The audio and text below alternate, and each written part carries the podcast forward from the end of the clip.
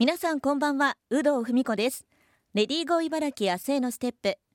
この番組では現代の働く女性を取り巻くさまざまな課題にフォーカスしリスナーの皆さんと一緒に女性が生き生き働ける社会について考えていきます。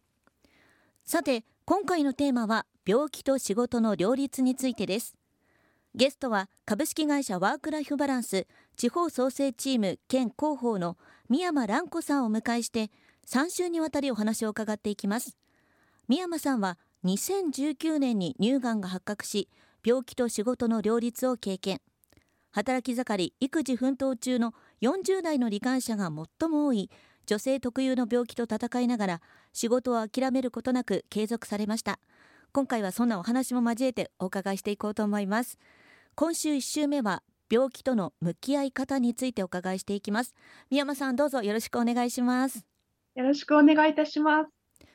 まあ、改めてあの病気のお話もお伺いしていきたいんですけども宮山さんが勤める株式会社ワークライフバランス一度大畑さんにもご出演いただきましたけども、はい、この株式会社ワークライフバランス入社のきっかけっていうのはどんなところにあるんでしょうか？はい、ありがとうございます。もともと私は地方公務員として20年ぐらい働いておりました。はい、その間に男女共同参画というこう仕事も担当した経験がございまして、まあ、当時こうワークライフバランスという言葉が全くこう世の中になくて誰も知らない頃に、うんはい、弊社代表の小室義恵の講演を聞きに行ったりとか、あとはこうより良い働き方とは何なのかっていうことを考え始めるきっかけというのが、実はその頃に生まれました。はい、他の組織の働き方も経験してみたいというふうに自然に思うようになったのがきっかけで、あの民間企業の方にも出向いたしまして、その経験を生かして、もっともっとこう自治体で精力的に働きたいというふうに実は思っていたんですけれども、ちょうどその頃に3人の子供を出産しまして、はい、自分のキャリアと育児の両立について、よりこう真剣に考えるようになったかなというふうに思います。で両立に悩むこの自治体の職員の方々にのために何かできないだろうかというふうに実は奮起して、うん、43歳で弊社へ転職をしたというような経緯でございます。うん、じゃあ10年以上ね地方公務員をやられてたということですけども、はい、なんかやっぱりまあいろんな話聞きますがこう自治体の課題って具体的にこうどんなところにありますか？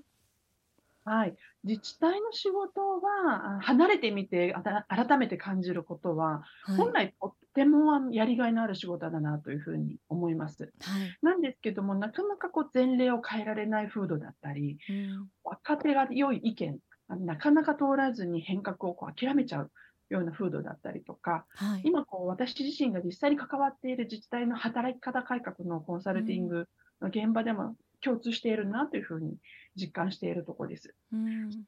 度はとっても充実していて、はい、男女ともに働きやすい環境っていうのはもちろん変わりないんですけれども、仕事が俗人化してたりとか、うん、チームで仕事をするという意識があまりなかったりとか、はい、優秀な人にこう多くの仕事が積まれた結果、その人がこうメンタルになっちゃうとかですね。うん、でそもそも長期休暇を取る人だってとっても珍しいんですね。なので、もっと職場でこう質の高いコミュニケーションが増えたり、有給ももっと良い使い方ができたり、モチベーションが上がるような仕事の進め方、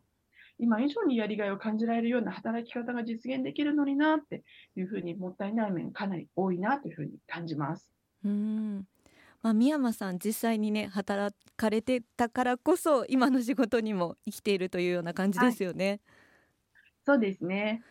でまあ実際こう転職されたのが、まあ、43歳の時ということですけども、はい、乳がんというそのご自身の病気が分かったのはいつ頃なんでしょうか？はい、あの乳がんが分かったのは2019年の6月に全職を辞める前に実は人間ドックを受けたんですね。ちょうど7月の1日の入社だったので、まあ、間もなくして人間ドックの結果がやってきまして、はい、翌月の8月に乳がんが発覚いたしました。はい。はい。当時子供が小学校の1年生、で未就学が2人、まあ、3人子供がいたので、はい、えーとまあ、転職したばかりでここから頑張るぞっていうようなタイミングだったこともありまして、うん、もう告知された瞬間、本当に頭が真っ白に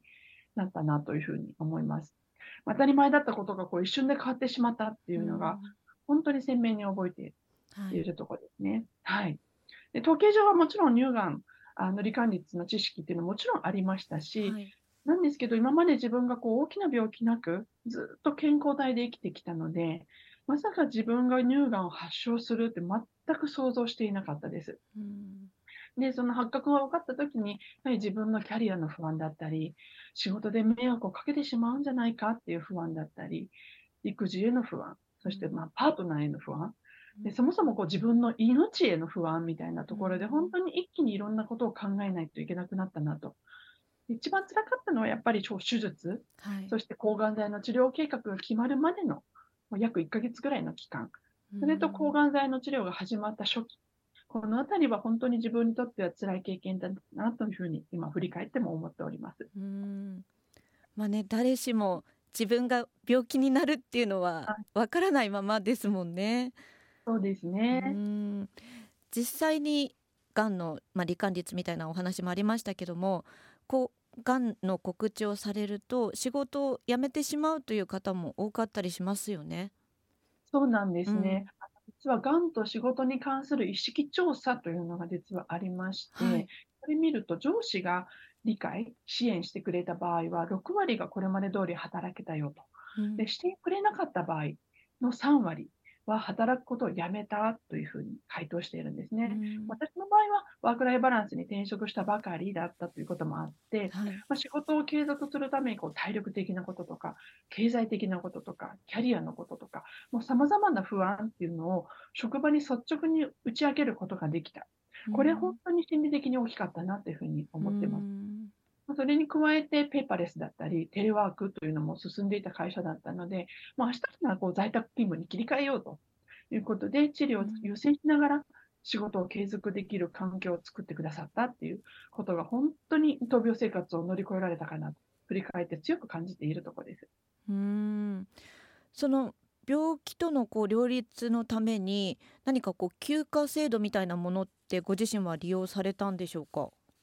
はい、あの、私の場合は、ちょうど転職したばっかりだったので、はい。年度の有給がものすごく少なかったんですね。ええ。5日ぐらいだったと思います。はい。なんですけども、15分単位で理由を問わずに取得できる新しい休みという制度が弊社に実はありまして、うん。これがとても大きな支えになったかなというふうに思います。うん。乳がんは本当にタイプが様々で、治療の内容だったり副作用もとっても個人差が大きい病気なんで、まあ、人によってかなり差はあると思うんですけれども、うん、私の場合は1年半でだいたい約30日ぐらい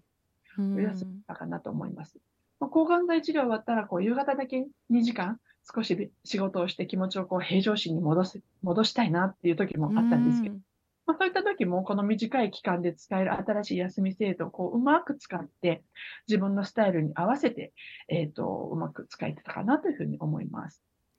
まあ、宮山さんはたまたまそのワーク・ライフ・バランスっていうこう理解ある会社に転職されてたっていうことですけど、なかなかやっぱりこう上司に理解がされない職場だと本当にこう辞めてしまうパターンもやっぱり多いっていうことですよね。そうですね。なかなか、あの、継続するための心理的な負担っていうのは、うん、治療だけでも相当負担なんですけれども、うん、その職場でも心理的なあの負担を抱えないといけないというのはダブルで本当に苦しいと思います。し、あのやはり髪の毛もこう抜けていきますので、うん、ウィッグ生活に対しての、まあ、ご理解理解だったりとか配慮みたいなところもあのいただけないような職場だと継続はとても難しくなるなというふうに感じます。そうかその見た目に対するその周囲の理解っていうのも必要っていうことなんですかね？そうですね。あの、急に髪の毛が抜けるわけではないんですけれども、やはりウィッグ生活になることによって、ま、本人にとっては少しやっぱりこう、精神的にも、あの、きつい面はどうしてもあると思います。ただその、私の場合だと、そのウィッグに対してもすごくこう、褒めてくれたりとか、承認してくれたりとか、似合ってるよって言ってくれたりとか、ま、そういった声かけがとても嬉しかったりもしたので、あの、それに対してこう率直にいろいろお話ができるような環境っていうのは、あ安心できるかなというふうに思います。まあ、改めてねその心理的安全性がある職場がいいということですよね。そうですね。今週1週目は株式会社ワークライフバランス地方創生チーム兼広報の宮山蘭子さんに病気との向き合い方についてお伺いしました。来週は病気と仕事の両立についてお伺いしていきます。宮山さん来週もどうぞよろしくお願いいたします。はいよろしくお願いいたします。